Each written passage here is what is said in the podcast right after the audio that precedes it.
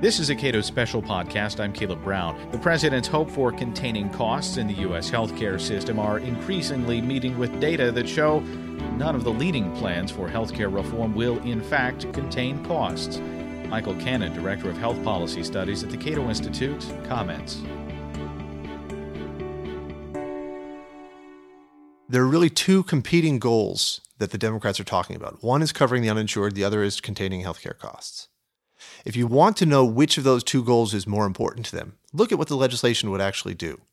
And Douglas Elmendorf, the director of the Congressional Budget Office, those are Congress's nonpartisan budget number crunchers, he has said that yes, this legislation will expand coverage, but as far as bending the cost curve, which is the lingo for reducing healthcare costs, as far as bending the cost curve goes, yeah, it'll bend the cost curve, but it bends it in the wrong direction it bends it uh, toward higher costs, not lower costs.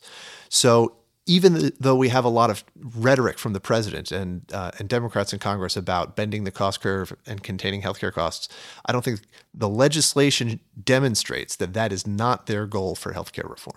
You said that the president conflates spending and costs. What do you mean? When people say healthcare costs, they mean lots of different things. Some people think health insurance premiums. I want them to be lower. Some people think the aggregate amount of healthcare spending, some people think out of pocket spending. And when economists use the word costs, they think of all costs, all relevant costs, not just the money that you spend, but the um, uh, the health costs that people have to endure if they don't spend money on healthcare. Those are also health costs. So when the president, I think when the president says he wants to contain healthcare costs. It's really hard to know what he means. I think he means, sometimes I think, that he means he wants to re, uh, restrain the growth of health spending. So maybe it'll only grow by as much as gross domestic product grows, rather than 2.5 percentage points faster, which has been the historical trend. But at other times, I think what he means is he just wants to reduce the amount that you notice you're spending for healthcare so that uh, instead of writing a big check to an insurance company, you're writing a bigger check to the government, and that's how you're paying for your health care. So it's very it's very difficult to know exactly what the president means each time he says reduce healthcare costs or bend the cost curve. One thing that the president has said is that healthcare reform is not just about the 47, the estimated 47 million Americans without health insurance. It's also about everyone who has health insurance. He said that he wants to make health insurance more secure, that he wants to prevent insurance companies from denying you coverage if or dropping you if you get sick. And the president can pass laws saying that insurance companies can't do that. But the the legislation moving through Congress is going to give insurance companies incentive to stint on care for you if you get sick, to avoid signing you up if you're sick. And the reason is that this legislation contains price controls on health insurance premiums. The way that they usually couch it is they say that an insurance company can't deny you coverage if you have a pre existing condition. They can't charge you premiums based on your health status, which means that insurance companies are going to have to charge people more, more like average premiums. Well, what sort of incentives does that create for an insurance company?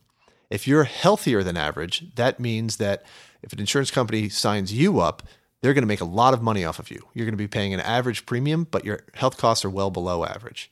So they're going to market themselves very aggressively to healthy people like you, young people like you, fit people. But if you have a chronic condition, then the insurance or any expensive medical condition, then the insurance companies can only charge you an average premium even though you have above average healthcare costs. Now, what kind of what kind of incentive does that create for the insurance companies? They are going to want to avoid you like the plague. They are going to want to provide you lousy service so that you go to another insurance company and bring down their bottom line. So while the president says he's going to keep insurance companies from dropping you or denying you coverage, that may be true. He may have a provision in the law to do that. More important is that he's going to give the insurance companies incentives to avoid you if you're sick and provide you lousy care if you're sick. So that's what this legislation means to people who have health insurance.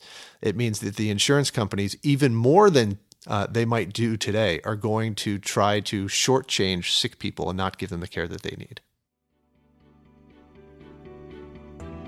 Michael Cannon is Director of Health Policy Studies at the Cato Institute and co author of the book Healthy Competition. Get your copy at cato.org.